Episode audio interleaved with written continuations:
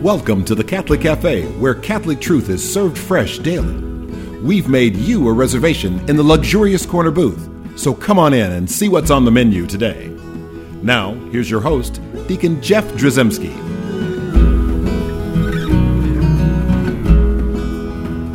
Greetings and welcome to the Catholic Cafe. I'm Deacon Jeff, sitting in the luxurious corner booth of the Catholic Cafe. Sitting here with Thomas P. Dorian, Yes, sir. sidekick, wingman. Yes, sir. So glad to have you here. Thanks for having me. Hey, you know what we're going to start off with today? I love doing no this. No telling. I am going to read some mail. I love the And mail. this is actually snail mail. We don't get a lot of snail mail. It but- really is Yeah, so mail? listen, I'm opening up the. Uh, Oh wow! There's the You really letter. are. oh man, you really are. This yeah, is this is actually a letter. I wish this me. was on, on and it's video. it's really nice. I and I and they're not asking a question here or anything, but I, I just thought I'd read a little bit of it here. Um, Dear Deacon Jeff, I really appreciated your recent podcast about your Philmont trek. I've been out there twice with my daughter's venture crew, and could relate to many things you said. And she goes on and tells about uh, her younger daughter, some of the things we talked about on the show.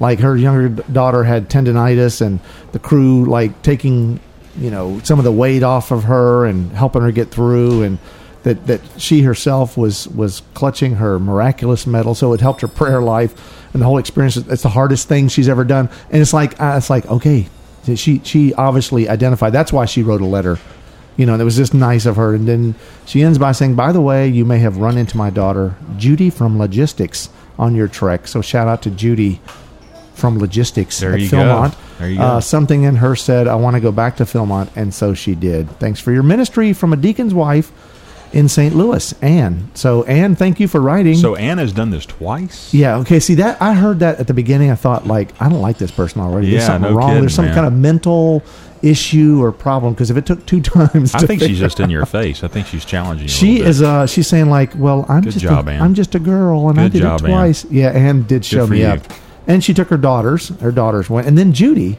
Yeah. crazy person that she is. I've. I, I, I want to go back to Philmont. And so she did.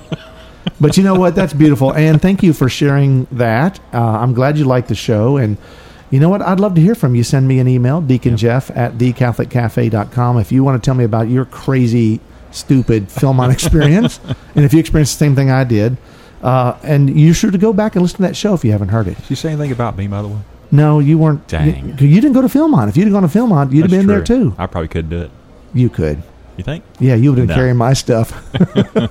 No, I don't know about that. Deacon Jeff, my pack's getting heavier every day. I don't know why that is, Tom. Seems like mine's getting lighter.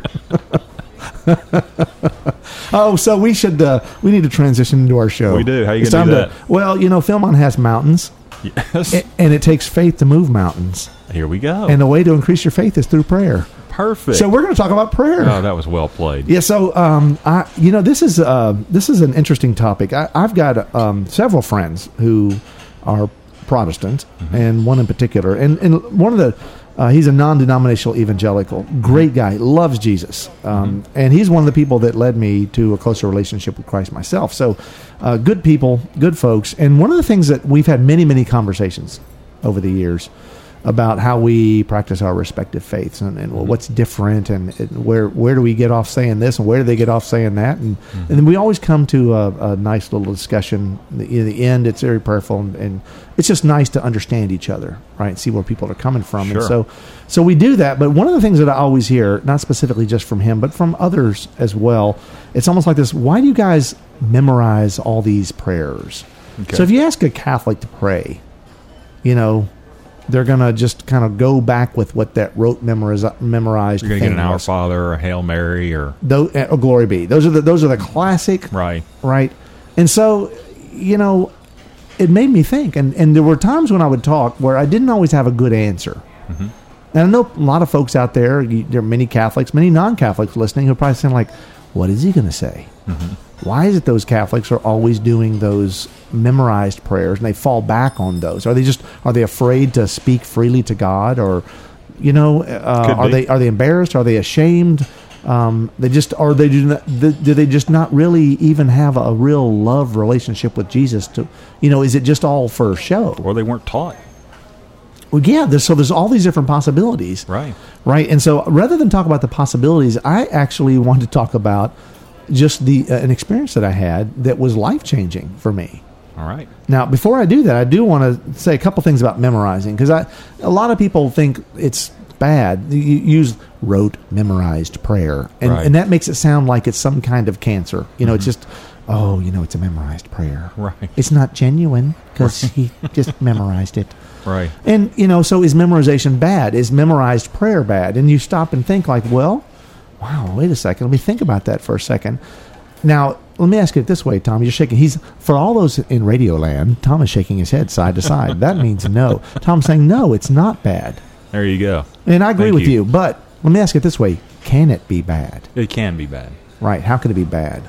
Well, I think if you're just winging it, or, or, or not winging it, but if you're just Phoning it just in. spewing it out as fast as you Right. can, and just I mean, yeah, Jesus. Jesus even you know talks about heaping up these empty phrases or whatever. right? That that that, that that's a meaningless kind of prayer. But but the same guy also taught us how to pray to our Father. I know, and he said, so "Say this." can't be bad. So, just by the way, if you don't listen to the rest of the show, Mm-hmm. next time your Protestant friend says, "Why do you memorize all those prayers?" Because Jesus said so. There you go. That's right. He gave us the prayer that we've said. I don't know, billions of trillions of gazillions of times Right. in two thousand years have been said by Catholic and Protestant alike. Right. right? The Our Father. So you're right in saying that, but but I think also memorized prayers sometimes can be bad. I mean, Oh, I it- think so. be, because we can go into sort of uh, phoning it in, just kind of saying it. It's it's it, it's a easy thing. It's like lifeless and thoughtless. Mm-hmm. You know, it doesn't have to be that way. Nope. You can pray because what I like about them is they're traditional Mm-hmm. right? It, it, you are now hearkening back to some time, whenever that was, whenever that prayer was composed, and then realizing you're praying the same words, and hopefully with the same feeling and emotion and conviction, right, and connection, as somebody did like hundreds, Two or- thousand years ago. or thousands of years ago. yeah. And there's some kind of cool thing about that. Yeah. That connects you with all the, That's the right. people of the past. And the other thing is, I don't mind saying words that a saint, that a holy person of God, a man or woman that came up, I don't mind saying those words. No, not at all. Because if those were words that helped them become saintly, and if they were the, the advice that they would give, might rub off on you. yeah, I'm okay with that. Yeah. I'll do that every once in a while. Now, does that mean that we Catholics shouldn't ever, quote unquote, pray from the heart or pray a made up prayer? No. No, it doesn't mean we should never do that. In fact, I encourage that, and so I pray that way a, a lot, and especially when you get ready to go. Like as a deacon, you know, you show up at a party, you show up at a, an event, a, a meeting uh, at the church, and oh, deacon, would you lead us in prayer? You know, and so the easy thing is, Our Father who art in heaven, or Hail Mary, or Glory be to the Father, and to the, you know, but uh, you know, sometimes it really just it's like Heavenly Father, we ask your blessings. We ask this meeting go well. We ask that you, and so you start thinking like, well, okay, you can do that. And so I like a a panoplia, a cornucopia of prayer. Ooh, wow. Yeah. Two 50 cent words. That's there. right. I like all that stuff. I like to have different kinds of prayer, but I want to talk about this event Okay. because this changed my view and it actually helped me in having conversations with people about this idea of memorized prayers.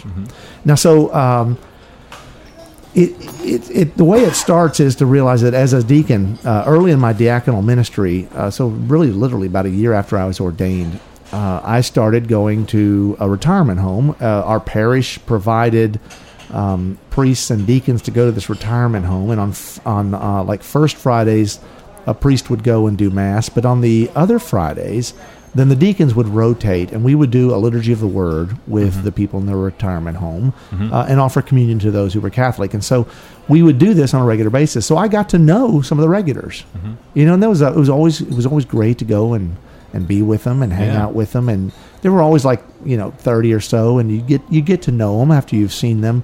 Uh, consecutively several times, and there was one particular woman that I noticed that she stopped coming, and uh, and which happens in a retirement home Right. for for obvious reasons Right. as as uh, as people get older. And uh, so I inquired about her, and they said, "Oh, she is uh, she's you know she's fallen ill, and she's she's just too sick to come anymore." So I said, "Well, is she too sick to receive me? Do you think?" No, no, no, she'd be fine. So I started going to her uh, apartment with her husband, and I would go and I would uh, I would have lovely chats with this woman. She'd be sitting in her chair, and she just but she couldn't go, out in that home anymore and go up to the little common area where, where we would go and have these these liturgies. And so she would go there. She would be sitting in her chair, and we'd have lovely chats. Now she is uh, she was a Catholic, and her husband's not a Catholic. Okay. And so, um, but you know, as we would, we did this several months, and we'd have lovely chats, and uh, and then after a little while, she started to be where she couldn't get out of the bed, and uh, slowly, but surely, uh, just her her presence to us slowly sort of she was slipping away. Right? She it, it- the conversation waned the the the the, the focus on thought. You know this woman was an educator and uh, and so I noticed right away you know as this was starting to happen but I still went um, and we always ended our um, our chats with um, with with prayer. We would pray the our Father the Hail Mary and the Glory Be we always Perfect. did that uh, and then I would give her communion, and the husband, you know, we'd part ways, and I'd come back, you know, a month later, and we'd do the same thing. And after a while, it got so that she couldn't eat, and she was almost. Now, I, I'm not a doctor, uh, a medical professional, so she just seemed to like be in sort of a semi-vegetative state. I don't know how else to say it other than she became, you know, increasingly non-responsive to us Right. not even aware that we were in the room. You know, for a while there would be she'd look and she'd she'd Engage. engage or at least know that you were someone important or or whatever. But after a while, she became just very non-responsive. Yeah. and it looked like you know it was it was imminent that she would be, um, you know, making a transitus to be with the father. And so that part was a little hard because, but I would still come and and interestingly the. Uh, the husband would, would always encourage and we would stand by her bedside and we would uh, you know we would talk to her and after a while it's just he and i would like sort of sit in chairs near her bed and we would just have a conversation just Yeah. I would ask him to tell me about her and tell me about their life and, and whatnot. We didn't really talk about a lot of faith stuff. Right. he didn't he didn't really identify totally with catholic stuff but at the same time respected me respected his wife's faith. And um, you know, and so we just would have these conversations, um, and uh, and then something amazing happened uh, one day when I went to be with them, and uh, I want to tell you about that, but I want to wait until. Mm, man, you really got me on the edge too this time. I'm I know, Not, and I'm not You- just saying that. You guys got to come back and hear the rest of the story because it's amazing, All and, and it'll change your life too when you hear it. Uh, but uh, uh, before we do that, before we come back, I want Mm-hmm. to remind folks we've got a great website. it is great. thecatholiccafe.com, newly redesigned. It's beautiful. Go and see it. Uh, and then also, uh, I want to get more letters. I want to get more emails. Love 'em. So we love the one from Anne in St. Louis. She's a deacon's wife. Uh, and uh, so I'd love to uh, hear from you. Send me an email, deaconjeff at thecatholiccafe.com. And with that, we'll be right back.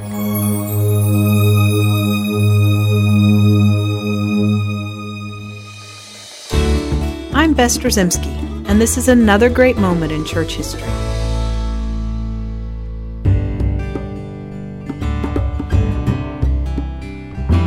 Is the understatement of the millennia to say that the very early church proved to be difficult and trying times for believers in the Lord Jesus.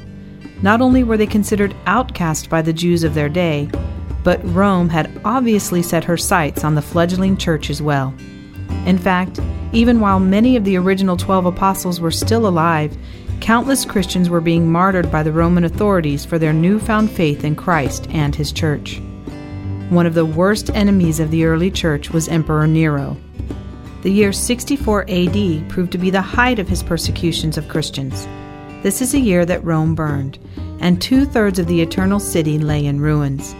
It is said that Nero might have set the fires intentionally so that he could rebuild the city as he saw fit, or that he simply wanted to create a reason to gain support from the Roman citizens for his persecution of the church.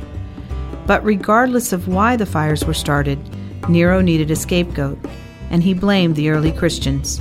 He soon began a bloody rampage of persecution, torture, and death, the likes of which had never been seen in Rome.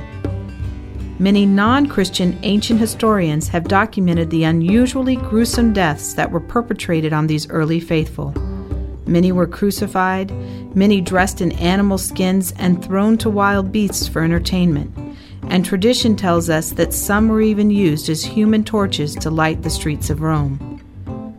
Regardless of the means of death, the Church fondly remembers each of these first martyrs. Called the proto martyrs of Rome, their steadfast love of Christ, even in the face of a cruel death, would stand as a shining example for Christians for nearly 2,000 years. While Nero's goal was to supplant the Christian movement and stifle the growth of the church, his actions ended up backfiring. The proto martyrs showed that they were ready and willing to share in the suffering, death, and ultimate resurrection of Jesus. This served only to inspire and motivate the persecuted Christians. In fact, the more the church was persecuted, the more it grew. No one knows the exact number of martyrs who paid the ultimate price for their faith at this time in history, but their gift of witness has made a lasting impact on the people of God the Catholic Church has dedicated a site in Vatican City in their honor, the Piazza of the Protomartyrs. Their feast day, celebrated by the Church Universal, is June 30th. I'm Bess Drzymski, and this is another great moment in church history.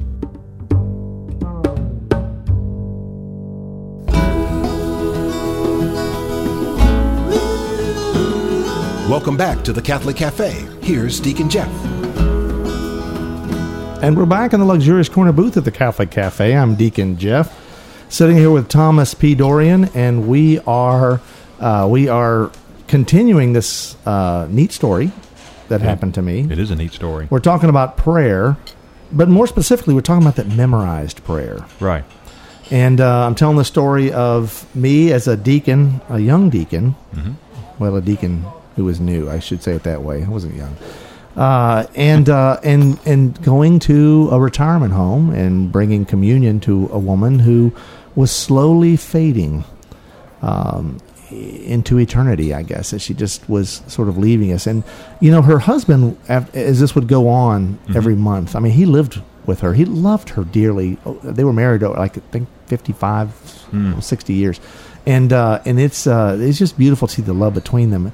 But it was also very hard for me to see him, in his sense, you know, losing her. He was hurting. Yeah, yeah, it was difficult. And, but we were still having nice chats, and he and I would talk, and I just see how he's doing and whatever, and how's she doing, and yeah, it's looking the same. But obviously, no communion had been months, and uh, and so um, one time I was there, and she was really just she was basically staring at the wall in front of her, just not really aware of our presence. And so he looked at me while we were, as I was getting ready to part ways. He said, "You know, you you, you two used to pray uh, those Catholic prayers. You know." He said, "Would you mind doing that?" I said, "Well, f- certainly. No, no, I don't mind at all. I, I would love to do that."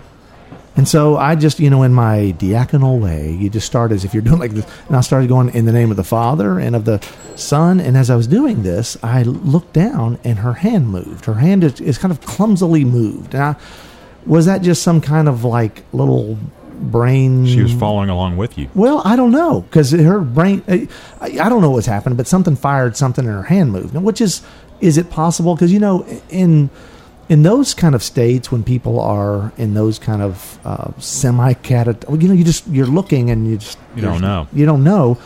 And sometimes there's these random movements of a foot or something. People say, if you can hear me do that, you know, we don't know if that's really a mm-hmm. response or if it's some kind of brain firing off some kind of you know, neurons or something. I don't know, mm-hmm. right? Mm-hmm. So I just didn't think any of it. It finished the sign of the cross, and then I started praying the Our Father, Our Father who art in heaven, hallowed. And he did too because he knows that prayer because he's a Protestant. And uh, and we look down, and her lips are moving. Now, no sound is coming out, Wow. but her lips are moving. Okay. And I'm thinking, okay, this is uh, this is interesting because now it's like her hand moved. Now it, she didn't do the sign of the cross. She did not, you know, Right. sit up in bed and do the sign of the cross and like, oh, it's a miracle. But her hand did move. But then her lips were. I mean, they literally they were moving. Now, could I detect that she was saying the actual words? I don't think so. But there was movement there. Right. And uh, and so I thought, well, all right, let's go on with the Hail Mary. Let's see what happens. Hail Mary, the same thing.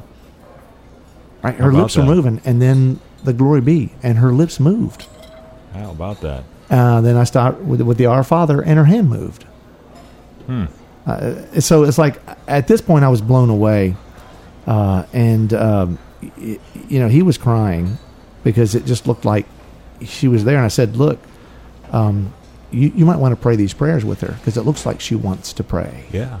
Now I don't know what to gr- what to what degree she really understood with her mind what we were doing, how present she was. Right. But it just it you know it opened my mind and my heart to something that was so amazing because all of a sudden I was realizing what I mean what was happening was that even though her her mind had drifted her uh, her her able ability to communicate to be present to us was was gone the, the reality was that her body even when her maybe her mind couldn't pray anymore her body prayed and you think about the Catholics and the, we memorize prayers, we, we do all these gestures at Mass, and our we are basically using our bodies to worship. And now, her body was leading the worship. Yeah.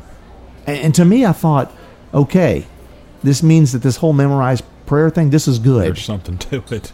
Because when she couldn't pray anymore, her body prayed for her. Yep. And she was able to participate in our prayer Mm-hmm. at that time. Now, again, was she conscious and aware of all that? I don't know. Don't know. But what I do know is that her body wanted to pray. Yep. And it, and so obviously she was able to hear something, her brain processed something, and her body kicked into automatic and did what it does as a Catholic. So when there's someone ever says to you like, "Well, all those memorized prayers," it's like you know, I think all the free form prayer is good, but there's something about this memorization, this this is, is, is kicking into automatic, is going with um, this thing that you've done time and time and time and time again. Yeah. There is something with your brain connecting with your body somehow or another. Yeah, and think about those things, Tom, that you do like in your everyday life. Think about the things, your rituals when you get up in the morning, the the way you drive to work, the You the- do it automatically. right? There are things that you just do that you're. I tell you what came to mind was an, an athlete. You know, an athlete will do something over and over and over again, and they call it muscle memory. Ah, Your your muscles are memorizing what you're doing. You think of a guy that's that's uh, swinging at a pitch in the major leagues. You know, he's a lot of times can't see the ball. It's coming that fast, but he's got such muscle memorization. He's he's taking a swing and knocking it out of the park. you know that There's something to it. No, there, there, there is. So our physicality is so connected to our brain. Yeah. You know that we talk about physiology. We talk about tho- that that connection and realizing that um, there's something to that. I mean, What certainly. was his What was his reaction, by the way? I, I thought he was he was in tears uh, there, and uh, and I think that um, he uh, was praying with her every day from that point forward. She she died a little after that, so I didn't get to spend much so he more was time. he was seeing the connection as well. Oh, I just think it was beautiful. I mean, I, he was so happy that he could pray with her again. Oh yeah, Now, I don't know if that happened every time that he did that. I don't know if it was just a special moment for us. yeah. You know, I, I don't know. All Yeah. all I know is that that he was, and I don't know that he wanted to become Catholic. You know, I don't know if that was even on the table. M- my point is, it just helped me see that, and I think he was moved by um, her faith Yeah. about her church. Yep. You know, there's always it's always interesting the people that that grow old together of two different faiths. I always Mm-hmm. Marvel at that. And I'm not sure how they do that. How do you come home and know that you went to mass and that you went to a service and you, never the twain shall meet? Some people have arrangements and things that they work A lot through. of sacrifice. I think so, but there's also uh, the potential for like a lack of communication. I think in that Oh, yeah. Uh, that would it would be for me, but somehow there was a time. uh, You know, obviously these two loved each other, Yeah. and I could tell it was a great deal of respect for each other, Mm-hmm. right, and their religious autonomy and freedom. Um, but I, I know that he, I know that that was a a, a beautiful occurrence Mm-hmm. for him, and it was a it was a moment of grace for him because because it was for me Yeah. but it really helped me to understand why it is we why uh, just one of the Why many we we reasons do. why we do what we do and and really it helped me to see uh, that in the power and the sheer wonder of Almighty God in in the in the plan uh, Mm-hmm. you know of His holy Catholic Church mm-hmm. and, and all the things that the Church does and we don't stop and think that they mean anything Yeah. Right? We, we think a lot of these things are empty gestures, and when in reality, just They're like not. you're talking about being on the baseball diamond or being on the gridiron or whatever, and these things that you have trained to do, they kick in so Mm-hmm. They that you're not having to think about what you're doing. I mean, things like riding a bicycle. Yeah. you don't have to relearn to ride. You, it's something that just becomes innate and That's it's right. part of who you are. In fact, they always make that joke about just like riding a bicycle, something that you can just pick up. And if you haven't ridden a bicycle in 50 years, you can ride a bicycle. Yeah. Yeah. Right? I just think that's amazing. And so this is the same thing. If you get to the point where you can't pray, you can still pray. Yeah. You know, and, and, and thank goodness for these prayers, specifically the one that uh, Jesus taught us that we all know. Um, that when we can pray those things and they just sort of like, they just come out of us. Mm-hmm. And we're using the words that Jesus taught us, Right. right? And how to pray to his Father. And, and that's so beautiful. Can we do that in, a- in a nonchalant, unfeeling, lifeless way? Yeah. Yep. Should we know? And especially when we know that there may be some time in our life where we just ain't got enough gas in the tank to do what we need to do. Right. So think again, you know, if you think we don't need to uh, memorize these prayers, you, we, we, we need to think about this stuff uh, and add that memorized prayer to our repertoire I agree. because there may be a time when, when that kicks into automatic, you know, and leads us to that closer relationship with Jesus Christ that we all need to have. Amen. That we all need to have. So uh, I tell you what, we're going to end this program as we always do, but we'll do one of those memorized prayers. We love to end the, the program with, with the Hail Mary. So we're going to do that again, but uh, think about this as we pray, Yeah. what we're doing and maybe what we'll have to hear many years from now That's as our body prays for us. Hail Mary, full of grace, the Lord is with thee. Blessed art thou among women, and blessed is the fruit of thy womb, Jesus. Holy Mary, Mother of God, pray for us sinners, now and at the hour of our death. Amen. Thanks for listening to the Catholic Cafe. If you'd like to contact Deacon Jeff, send him an email at deaconjeff at thecatholiccafe.com. The Catholic Cafe is brought to you by the Order of Malta Federal Association and is broadcast with ecclesial permission from the Most Reverend Martin D. Holley, Bishop of Memphis in Tennessee. Join us again at the Catholic Cafe, serving up salvation one cup of coffee at a time.